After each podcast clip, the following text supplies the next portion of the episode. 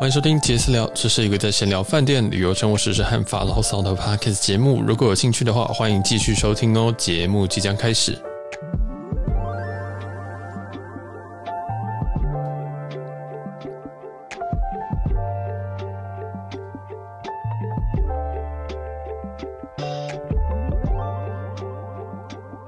嗨，大家好，我是小杰。今天我们要接续上一集。在讲这个日本，这应该说是我十月底日本行的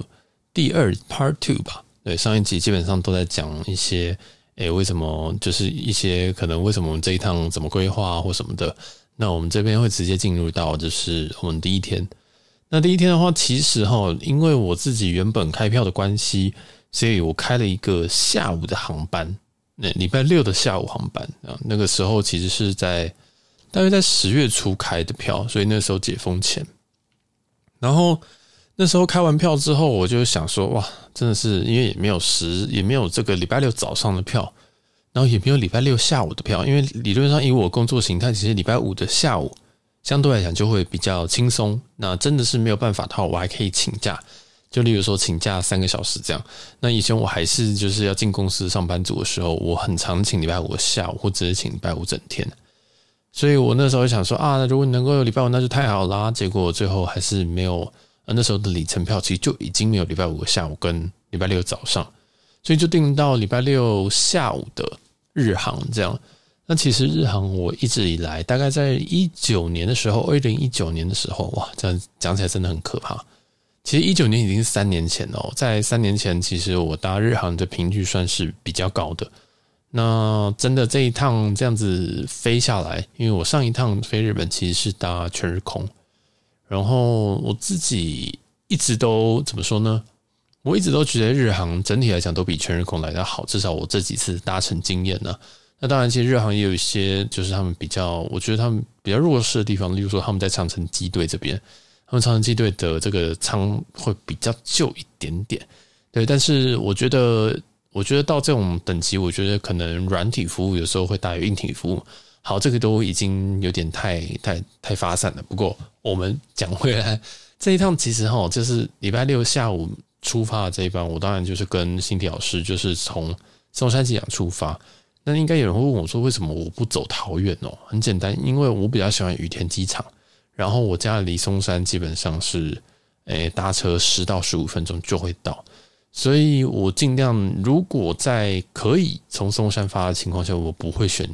不会选桃园发，这是很肯定的。那即使今天松山有时候机型可能会比较小、比较旧，我还是愿意打这样。那这些在疫情前，我去日本也很尝试走松山这样。那因为大部分呢、啊，以前都是换里程票，就是亚万亚亚亚亚洲万里通一万点一万里就直接这样子飞过去，所以。其实也是蛮划算的，反而如果今天是走桃园，然后飞成田的话，哇，这一段其实相对来说反而反而里程要花到一万五吧。所以呃，对很多人来说，哎，你怎么都可以飞松山羽田？哦，没有，因为松山羽田要花里程就比较少，就这么简单，这样。所以呃，基本上我这几段我都是用里程开的，所以税金那时候看应该税金在三千多左右，现在税金已经来到了八千多。哦，然后最近有那个日航的旅展嘛，日航旅展说税前是八千块，然后还多加一个国内的延伸段。好，意思就是说你可以从嗯台北飞东京，然后可以再转一个延伸段。这个延伸段的意思就是说你可以飞，例如说你可以再转机转札幌，或甚至你直接转机转冲绳也都可以。那这一段是不用钱的，大概意思就是说，呃，从台湾发，从台北发。你到日本的所有一个角落，你搭日航大概就是八千块税前哦，听起来很棒啊！但是问题就是现在日航的税金超干爆重，大概是八千块左右，没没有错。所以其实税金跟票本身的价格基本上是打平的。所以呃，现在日航虽然有杀下来，但是还是在一个一万七、一万一万七左右的水准啊。对啊，所以如果你今天只是进东京的话，我不会建议你搭日航。但是如果你今天要去一些很远的地方，那可能例如说可能是稍微二线一点的城市，然后可能其他航空目前都还没有复飞，那我觉得或许你可以选择搭日航，像是仙台、长荣的仙台、台台北仙台已经砍到一路砍到明年的三月，如果没有资讯没有错误的话。所以这就看大家了哈，就是大家自己去选择。那其实日日航一直对我来讲都是一个都是一个回忆，真的一直都是一个回忆，就是永远都会记得，有永远都会记得他的那个音乐，然后还会记得他这个登机的时候，然后的问候啊，甚至我连他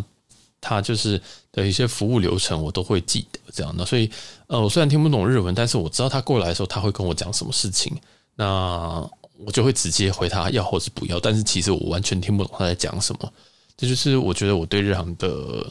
的的这种回忆吧，所以搭上去的时候真的是觉得哇天哪，我真的好久没有搭日航了。明明我大概六月的时候，我我我明明就有搭日航，但是这一次大家感觉又不一样，因为六月的时候我搭日航是陪我的父母一起搭，所以我完全没有心情在享受这一段就是搭机的过程，这样子就没有那种哦很 chill，就是说哦我今天好像不太需要想什么事情，然后就好好享受他们给我们的这个服务这样子。那这次当然还是搭经济舱了。基本上我台日是不太搭商务舱，除非真的是里程兑换票，然后可能外站出发等等，对，等等，或者是可能环就是环球票等等。那呃，基本上都是经济舱。那因为其实日航的这个椅具也是蛮，我觉得是蛮温馨的。然后我也觉得他们的椅子算是好坐。如果真的真的觉得不好坐的，我再要一个枕头，那可能也都可以稍微垫在腰这边。所以，哎，整体来讲。它的椅具很舒服，然后因为我也不是看，我不在机上，我是不会去看，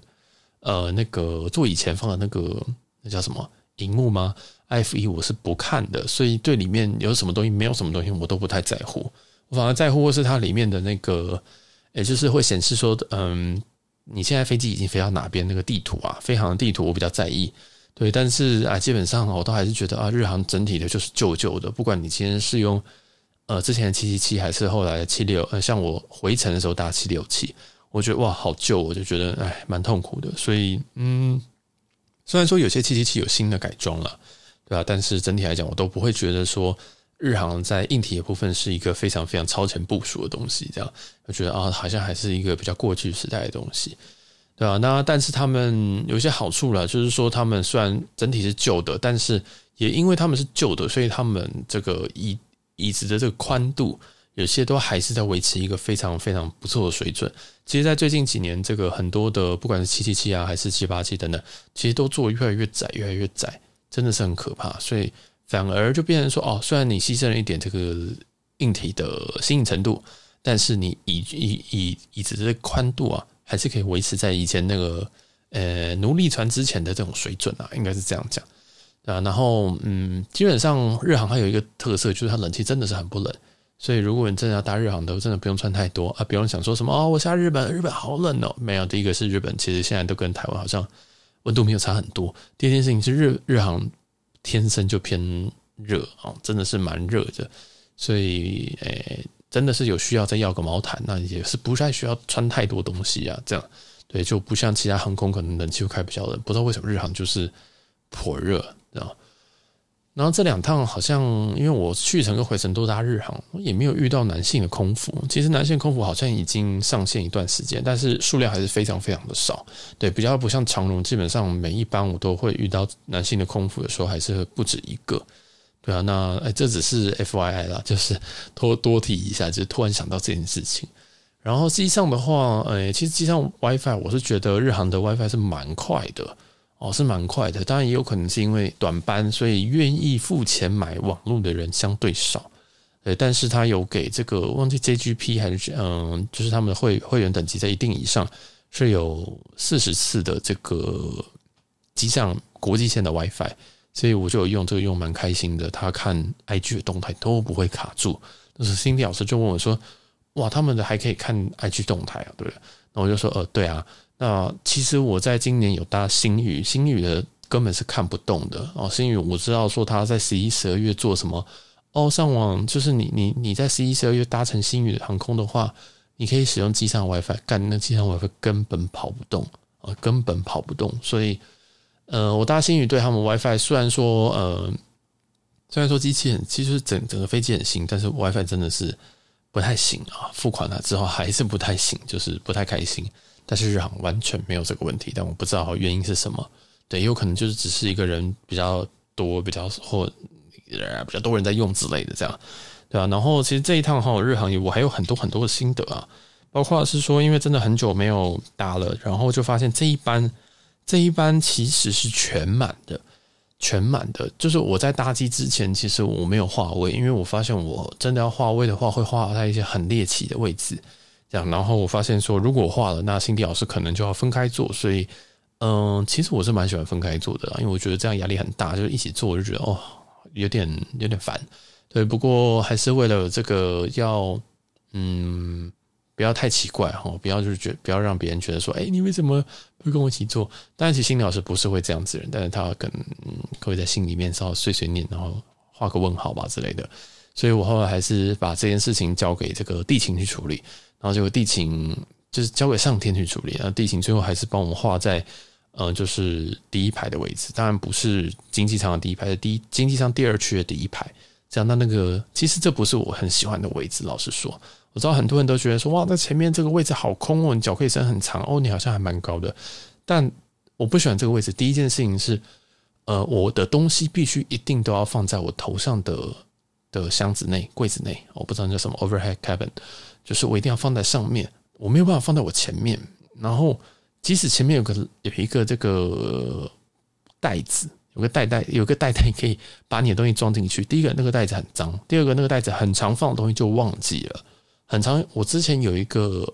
耳机吧，抗噪耳机的那个绒布袋，我就是绒布袋就不小心掉进去，然后我下机就忘记拿了。我拿了耳机，但没有拿绒布袋，然后就掉在掉在嗯，好像是华航上面。所以我一直都对那个袋子都是觉得。它那个东西只能放一些我本来就没有打算要带下去的东西，对，或者是那个东西真的太大了，我不我不太可能不注意到它，所以那个袋子对我来讲可有可无。然后，那你知道那个其实第一排，其实你离那个你离那个袋子其实很远啊，你要整个弯腰弯下去，你才能摸得到东西。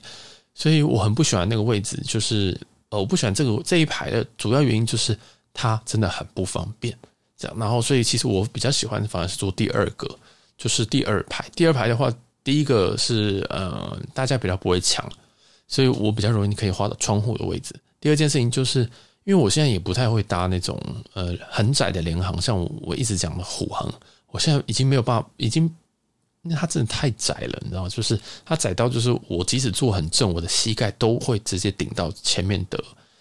的这个靠背这样子，所以我就觉得很烦，因为我真的很不喜欢。我真的很不喜欢我后我坐我后面的人一直在顶，所以我也尽量己所不欲，勿施于人。然后我也没有办法，我我的我的腿就是长这样，我也没有办法。所以呃，在这种情况下，我都大部分也都搭传传统航空。那传统航空就可以，第一个我正前方就会有一个荧幕。这样子，第二排的话，然后第二个，我可以直接把我东西放在那个袋子里。那其实当东西这个袋子里我不想放的话，第三个，我随身的这个包包也都可以直接放在前方座椅的正下方。对，所以其实综合起来，我是蛮不喜欢第一排的，就是觉得啊，它虽然椅距很大，就是你真的是脚伸直没有问题，但是伸直有很多问，就是很多麻烦的东西，就是。呃，第一个，有些白目的人会直接从你正前方直接这样横的跨过去，他就可能想要从左边走道走右边走道，他想说，哎，我不，我不知道走哪边，我不想走到 galley 里面，然后所以他就直接从你正前方跨过去，我就傻眼，我想说，hello，就是你知道你要走，你还是要走，你要走 galley 那边吗？没有，他就是呃，就直接过去。有些人还会就是假装不会影响到你，然后这样跨过去。我想说，干，真的是超可怕的，对。那如果遇到一些比较壮硕的乘客，哇，那真的是很痛苦。所以，哎，基本上其实我不太喜欢这个位置。然后还有一些东西，就是其实因为这个位置前面并没有一个一个座位帮你挡住，所以有些白目的客人就会可能背个包包就会撞到你膝盖，或者是他直接登机的时候就会直接就是可能拖个行李拖一拖没拖好就撞到你膝盖，所以你要一直闪，一直闪，一直闪。这样，你真的很怕自己膝盖被别人撞到，或自己的脚被别人碾过去。这样，然后还有很多很多很麻烦的位置啊，就是当然还有餐车，但其实空空服都真的都蛮注意这件事情，所以我是没有被餐车碾过去，但是我很常被这个乘客给就是撸过去，或者是哎，就是很多人都很很仔细的在很努力、很认真的在登机，然后就想说哦，我自己坐四十七 A。四十七 A 在哪？哦，这是四十六，然后哦，然后看很认真的在看说，说哦，四十七在哪？然后就砰，然后就撞到你，然后要不然就是一个回旋要一转弯的时候，然后就把他后背包直接啪打在你脸上。所以总结来说，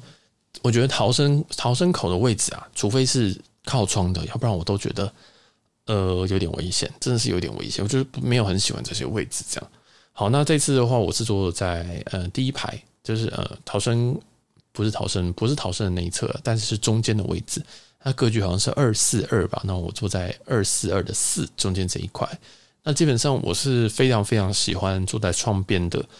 第一个是我喜欢看，我喜欢看飞机起降，这样大家如果看我这个个人的 IG 就知道，我基本上是一定会拍。那再来就是说，呃，基本上我觉得那个会给我一个额外的空间，就是我可以很白目直接靠在窗户上这样子，所以我就是可以呈现一个伸展的状态，就是我不需要就是一定要扣在我的位置上。我觉得刚刚有个位置可以靠，所以我是很喜欢窗边的位置。但是没办法，因为这班就是第一个很满，第二个我。我有一个心理的压力，觉得说，好像好像要跟同行的人一起坐在一起会比较好吧，这样，所以后来嗯，还是被地勤划到中间这个位置，然后就对，就像刚刚抱怨那么多这个位置，但是基本上呢，它还是很舒服，好不好？它真的还是很舒服的一个位置。其实我那个时候在登机的时候，就有听到乘客其他乘客在说：“哎，你有你真的好，前面有鸡排妹吗？”对，我就听到想说哈。怎么有怎么有鸡排妹？然后我就问他说，我就问辛迪老师说，诶，你知道有鸡排妹吗？然后他就很淡定的就说，哦，我知道，我刚刚有看到他，那就是就一直在我们后面啊。那我就想说，鸡排妹，你遇到鸡排妹不会跟我讲一下吗？那时候我心情就是想说，哇，我们真的很不熟诶。这样子后就是我就就是你怎么会不想跟我讲这分享这件事？而我们在同一班班机上，我们接下来我们还要一起旅游四天，你连这件事情都不想跟我讲，好像就是说。哦，我觉得你应该对鸡排妹没有兴趣吧？你会知道鸡排妹是谁吗？哦，你不是都是这样？所以说，我那时候就想说啊，算了，随便，不要想，不要，不要，不要在意那么多。然后后来我就听到之后，我想说，哦，好，所以你也没什么，没什么想讲，OK，没关系。然后，呃，后来，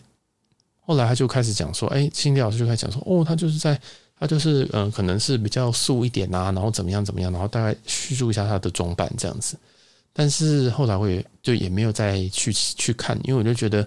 因为最近其实我觉得遇到名人有一点，有一点觉得说哦，有点很尴尬，因为嗯、呃，像我们这种这种路人都很想说，诶，我想确认一下他是不是鸡排妹哦，或者他是不是郑家纯，然后就有一点尴尬，因为我们也不是一个很会搜索的人，然后就你今天打招呼，然后我曾经有遇过名人，我跟他打招呼，他第一个回应的说，诶，要拍，他就说哦，要拍照吗？这样。那我就傻眼，我就想说，所以是就是什么意思？就是我没有，我其实没有拍照。那时候我就真的回答，我我没有拍照，我就真的，我我就跟他说我没有拍照。然后有时候遇到名人，就想说，嗯，我跟他打招呼，我会不会在打扰他的生活？因为他或许现在并不是一个准备好要迎接别人的状态，就是或者是说他可能觉得会有压力，就是说，哦，我现在并不是一个非常非常漂亮的状态，那。呃，你会不会想要跟我拍照或什么的？就是会有压力这样子，对啊。然后会后可能，我觉得工作人员也会觉得说啊，那我这样出去会不会，呃，我太素了？然后别人会说啊，他本人其实那边很好看呢。对，但是我就觉得说，好了，那是不是我不打扰人家，不打扰人家就是公众人物，是不是比较好？但似乎哈，在这个整整台整台班机上，好像大家都有这个共识，好像都没有去打扰这个疑似是郑家纯的人，这样，对啊，这也是蛮有趣的。对，那一直到我们就是下机了，入境了，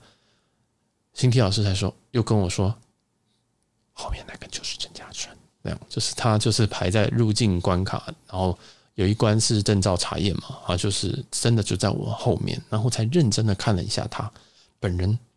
应该是说本人很小只，但是真的还是很漂亮啊，我不知道有没有化妆，但是还是很漂亮这样子，但是真的引起我注意的，其实是他手上。拿了一个那个行李箱，对，我应该上集有讲过，我不太确定，诶、因为我上集有有有做一些有做一些更动，这样，其实我录了两个版本，对，我就不太确定我有没有讲到这个，就是他手上拿了一个 Rimowa 跟 Dior 的联名款行李箱，那一颗大概是十十几二十万这样子，对，就是反而是那个行李箱抓住我的眼球，这样，但是我我对他本人就觉得哦，她很漂亮，但是就是就是就是漂亮的有气质的，但是呃不知道。认不出他是谁，这样并不是，但是可能是因为我跟郑家纯本来就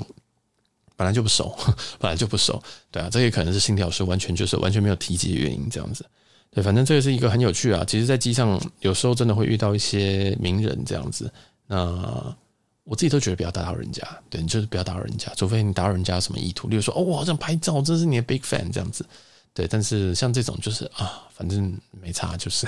我也跟他不太熟，所以就没有理他。这样应该正确来说是就是不打扰他啊，不是没有理他。对啊，那基本上这一班是真的是全满啊，是完全全满。是后来我又发动态，然后有日航的地勤跟我说：“哎，你那班全满。”那我才发现说：“哇，真的是运气真的很好，因为这一班真的是怎么讲啊？”因为我在十月中的时候已经有去日本，但那时候飞机是相对空的。那现在在十月底的这一周，已经真的大家都已经愿意开始往日本跑，这样又安排假期，又买这个机票，这样。所以，嗯，大家最近要去的时候，嗯，不知道会不会再加班啊，或者再增加这个航班。但是，哦，人真的是挺多的，所以这个这一趟的这个空服其实也都是非常非常的忙碌，我只能这么说。而且这一趟发生了非常非常多神秘的事情。让我一一娓娓道来。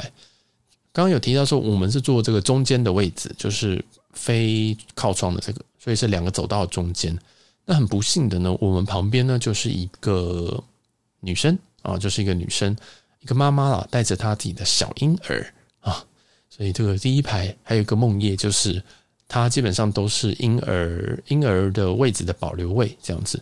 那所以就很可怕，就是我上季我就已经有点就是就是腿伸直，想说好好好，这一班我应该要崩溃了这样子。所以后来想说啊，完蛋了，就是婴儿应该会一直吵，而且真的就在我们旁边啊，正确来说是在辛迪老师的旁边。那我还隔了一个辛迪老师才碰到这个婴儿这样，但好险，他这一班完完全全都没有哭闹。我觉得非常非常厉害，因为每次我看到这些小孩的时候，通常我看我看一下他，他就会哭了。对，所以上机之前我就做了一个小小的测试，因为小孩子嘛就很喜欢一直盯着不认识的人看，然后我就做了一个测试，就是我先我先瞪着他看，我就瞪着他看，然后我就他就没有哭，我就瞪了五秒，我就跟他四目相交了五秒，然后他就没哭，我就跟他我就默默说 OK，测试通过。因为如果是这样子的话，表示说他可能比较不怕。这个环境吧，我不知道，或者是也比较不怕我，因为我真的很常就是看到小孩，小孩就哭了，你知道吗？小时候靠腰，我怎么会这样？对，但有可能小孩就是就是就是讨厌我这种人也说不定，对吧？反正我总之我真的是没有没什么小孩缘，但是那时候四目相交了五秒，我觉得嗯，OK，没问题。这样结果还真的这一趟就是第，可能是他妈妈也是真的是带得很好，或者是小孩真的是蛮乖的，所以即使这个气压的变化也没有让小孩就是。有非常非常夸张的哭闹，当然还是有哭一下，但是马上就被呃安抚或者是压制下来了。总之，妈妈很厉害，那整趟都没有什么问题，真的。然后，因为她是妈妈一个人带小孩，所以其实空服也非常非常非常的有耐心哦。刚开始就来给玩具，然后那个玩具好像是一个小马克杯还是什么东西的，对啊。然后心跳就说：“哦，我也好想要之类，就类似这样子讲啊，就是好像有点他觉得说哦，那个很可爱这样。”对，然后其实应该国际航空也蛮多，就是会给礼物给小孩的啦。对，有些什么玩什么玩具飞机啊，或什么的，好像蛮多的。对，基本上都会给。然后日航这边真的是照顾很周到，他知道你是一个人带小孩，所以他在登机的时候，他就有不断的关心。然后基本上他要在收行李，呃，例如说他小孩一定会有一些很多给息嘛。但是他抱着小孩也不太方便把东西放到这个头上的这个 cabin 里面去，所以他基本上他空服还帮他就是说哦，你有没有需要拿什么东西，还帮他拿下来，然后给他拿完之后，然后过一段时间，大概过两分钟还过几分钟，准备要起飞的时候再回来，然后再帮他把东西放回去，就是一个照顾非常非常周到的，因为一个人带一个小孩真的很辛苦，然后。呃，又在这个日航整整班是满的情况下，七八七整班是满的情况下，我觉得还蛮厉害的。我就觉得哦，真的是还是有那个温度在啦，对，还是有那个温度在。对，这是一个点，就是有婴儿的部分，然后再来还有很多很多很神秘的事情。大家有坐过第一排那个逃生逃生口那个位置，就知道那边其实正前方因为没有椅子，所以那边如果要看这个荧幕的话，他必须要从他。的某一侧的手放手的地方的正下方要捞出一个荧幕，它的荧幕就是在你的座位的侧边下面，所以你要就是把那个手臂给拉出来，它就是那个荧幕的手臂给拉出来。但是很好笑的是，呃，坐在我们左前方的那位也是应该算是高卡客，反正他就是要拉出来的时候，发现那一个那个手机那个电视手臂有点阳痿，你知道吗？就是你一直要把它拉起来，它就会嗯就。软掉，然后就就转过去，所以他就在那边试了大概二十次吧，对，然后他就反正就是，总之他的这个荧幕一直没有可以调整到他想要的一个想要的一个角度，这样，反正就是瞧了半天。然后通常我看到这个状况，我就想说啊，算了，我就不会看了。但这一位乘客他还是非常非常的有耐心的，不断的在试。然后后来他就会跟空服说：“哎，这个荧幕怪怪的。”这样，然后我就要观察说空服会怎么做。空服第一件事情，这种最简单就是，通常啦，最简单就是你直接换位置。如果还有空位的话，直接换一个空位给你这样。但是那天应该是没有任何空位了，包含商务舱，对啊。然后呃就很好笑，然后空服就先先看了一下状况，就说哦，先去理解这件事情，先去理解说哦这个哦这个电视手臂没有办法把它正常的用正常的角度去观看，这样他还花了很多时间，然后很用用心的去。把这个手臂给拉起来，这样。然后是我的话，我已经就是第一件事情就是想说，好，我帮你看看有没有别的位置可以给你换。但是没有，他还是先，呃，我也不知道是很假的还是怎么样，还是说这一定有一个 SOP。他就慢慢的就是好，我帮你看一下，然后就试了两三遍，然后就想说，哎，奇怪。然后他他真的是不行，然后他再找说另外一个空服说，哎，这个有点怪怪的。然后另外一个空服又再来试了一次。你要记得，这一班是一个满满满员的一个。台北日本的航线，所以它其实真正可以服务的时间真的没有这么多，并不是像长城航线，然后还有两个班怎样的去替换，没有，他就是一一一班，而且这一班人这么多，他还是这么有耐心，然后还浪费了另外一个人的时间，另外一个空服时间来服务这样，然后另外空服来看一下，真的就觉得嗯，好像真的不行。然后另外一个空服我就很明显有看到他在做探头的动作，他探头的动作第一个就是在看说到底还有没有空的位置可以换。但是有一个问题，就是因为这个人已经坐在逃生位置，所以理论上他呃已经没有办法再换到一个更好的位置。加上这一趟应该是满员，应该是满员，所以后来发现好像也没有办法这样。然后我就在想说，如果是我会怎么做？我如果是空服的话，我一定会想说，好，那真的很不好意思，就是我真的这个位置可能有点状况。那呃，就是就我就会道歉了。如果是他，我就道歉。对，但是他没有他。竟然在五分钟之后，我以为他已经要放弃了，他就不知道去哪边拿了一个那个封箱的胶带，就是我们去把我们不是有那个纸箱吗？那，纸箱我们不是会把它，就是如果要寄出去的时候，我们会会有那个封箱的胶带，他就拿了一个宽胶带过来，然后开始很认真的在缠，你知道吗？就是开始开始把那个电视的手臂缠缠缠缠缠缠。我想说，哇，太土炮了吧？因为我想说，哇，这个就是空姐，就是也是一个这么，就是就是这么有。这么有气质的一个象征，这么有这么美丽的一个象征，结果他你就看到他在拿一个胶带，然后开始在把那个电动手臂这样子缠缠缠缠缠，他就缠了好几圈。然后他缠的同时，另外一些另外一位空服也是，其实都空姐了哈，就是也站在旁边这样，然后帮他扶着那个电视的手臂。对，然后客人就是两手一摊，就是哦，我在看你表演这样。然后我就觉得很不好意思，因为如果我是那个空，我是那个客人，我可能根本就不会做这件事情，我可能就不会觉得说哦，我要看电视啊，你的电视怎么这么这么软，怎么都就是完全都没办法看这样。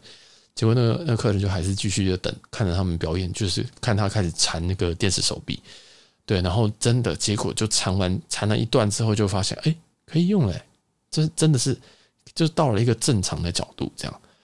然后我才真的松一口气，因为我自己看到，我也是觉得哇，好猎奇啊！这个画面就是你很很少可以，就是我通常通常这种状况就是换位置，结果在满员，所以没办法换，这样，然后结果就这样看到空姐拿了一个胶带，然后那边缠缠缠缠缠，然后真的还解决这件事情。好，那这件事情嗯解决完之后，我就想说哇，好闹哦，这一场，就是这一这一趟我觉得很闹，因为。我坐这几次飞机，我顶多看到说什么，有些人可能不小心饮料喷出来什么之类的。我很少看到什么，就是哇，既然电视也可以这么认真的花这么多时间，然后去解决一个一个客人的一个根本不太重要的事情，这样。然后好，这还是其中一件事情。另外一个人呢，就坐在这个电视仔的后面，他在喝酒。那其实日本人喝酒，就是其实他们上帝很喜欢喝酒，就是他们就是直接叫啤酒，说哦，我要什么什么啤酒，然后空姐就会直接给他就是一个 一罐啤酒，然后再给他一个杯子套在上面，直接就是直接让他喝。那他已经喝了，我他应该喝到第二瓶还是第三瓶，然后就是日本人嘛，就常常喝到就是整个脸都红的，所以然后后来我就突然想说，哎，奇怪，怎么我就开始闻到啤酒味？就是通常那个啤酒味，你也不至于说别人就直接喝下去，你也不至于会闻到。就发现是发现我就是那个电视仔的后面那个人，他就站了起来。他站了起来之后呢，我想说啊，什么状况？就是他去尿尿嘛还是什么的。结果后来发现他去叫空空姐过来，然后空姐就过来看了一下，说看了一下他的位置的状态。然后我才发现说，哦，原来是出事了，是不是？原来是他这个家伙，他把了他把这个啤酒都洒在他的身上，跟他的坐垫上。身上就算了，坐垫上很麻烦哦。我想说，哇，这要怎么办？对，就是你洒在坐垫上了，还有这个是满员的情况，所以也一样又没有办法，就是用这个换位大法。然后我就看到空服就走过来，就开始看了一下状况，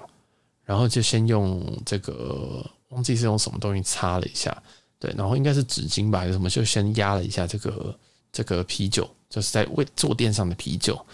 后来压了一下，发现好像还是不状况还是不太好，所以这个空姐又去求援，就想说，哎。我我有个乘客，呃，我当然听不懂内容啊，只是示意这样子，就说啊，就说啊，有有一个乘客这个状况，然后怎么办？后来一个比较资深的空姐就砰砰砰砰砰就跑去跑去拿了一个跟经济舱坐垫一模一样的坐垫过来，然后我就啊，所以他就很好笑，我就是你想象就是在机上，然后你的经济舱的位置。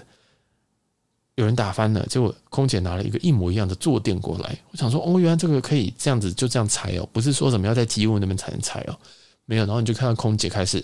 把他的那个坐垫整个挖起来，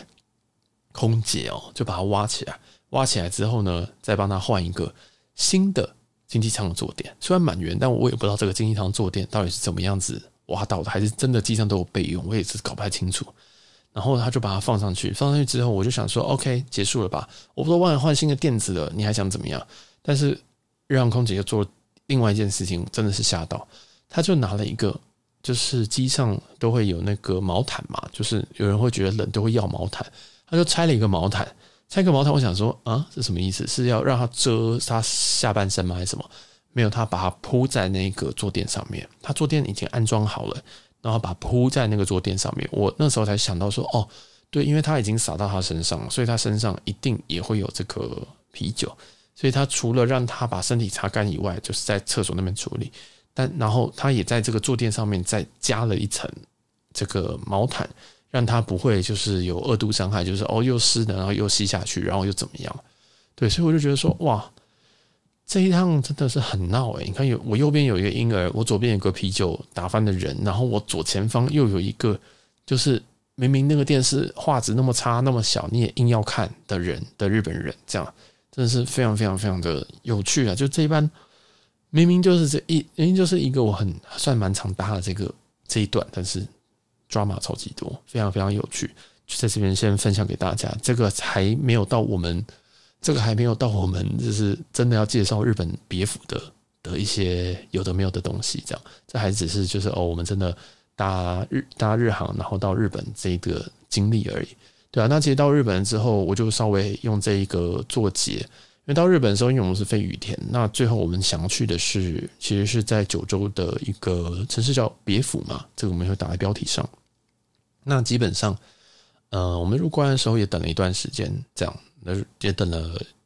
等了应该有快一个小时，然后后面就是鸡排妹，对，然后应该是应该是就应该是郑家村没有错，啊，那整趟其实真的还还还蛮开心，又可以又再回到日本了，因为真的是真的是因为上一次我来日本的时候，很多时间我都在工作，对，然后这一次我真的是来放松的，然后呃也。最后也有去别府洲际去住一下，就觉得整体还蛮蛮蛮开心的。虽然说时间不长，但是还还蛮不错的。这样，所以这边会接下来会再分享一些其他的行程吧，就是包括说，呃，现在我们现在是 day one，因为我那时候下午飞，其实晚上大概七八点我才到到日本。对啊，那第一天就是在东京这边做机场附近做休息，对，然后我们第二天早上一早我们就搭飞机到飞先飞福冈，这样就从雨田直接飞福冈，对，然后才是我们第二天行程，对啊，那第二天行程的话会在下一集再讲，对，大家如果真的有兴趣的话，我觉得说，哎，这个很琐碎的东西你觉得很有趣，那其实真的要帮我们多听几次，或者是分享给你的朋友，好不好？真的。这东西蛮重要，这这个流量对我们来讲是有一点这个肯定的作用了，对、啊？那或者是说，如果你愿意帮我们，就是诶、稍微评评分、订阅或追踪的话，那也是更好啦，对不对？那或者是说，如果你愿意抖内给我们，我们这个穷酸的创作者，虽然说我们出国，不过还是很需要大家抖内，我们才能够继续创作出更多的内容了，好不好？对，希望大家也可以抖内或者继续支持我们，都是我们很大的一个动力啦。然后我们还有 Instagram JACC 点 TL 可以直接帮我们追随起来。然后我们也会有 po 文，然后也会有一些日本的一些小小心得，有时候也放在上面或票务的一些资讯，大家也可以稍微参考一下啦。好，那这期就先到这边，我是小杰，我们下集再见喽，拜拜。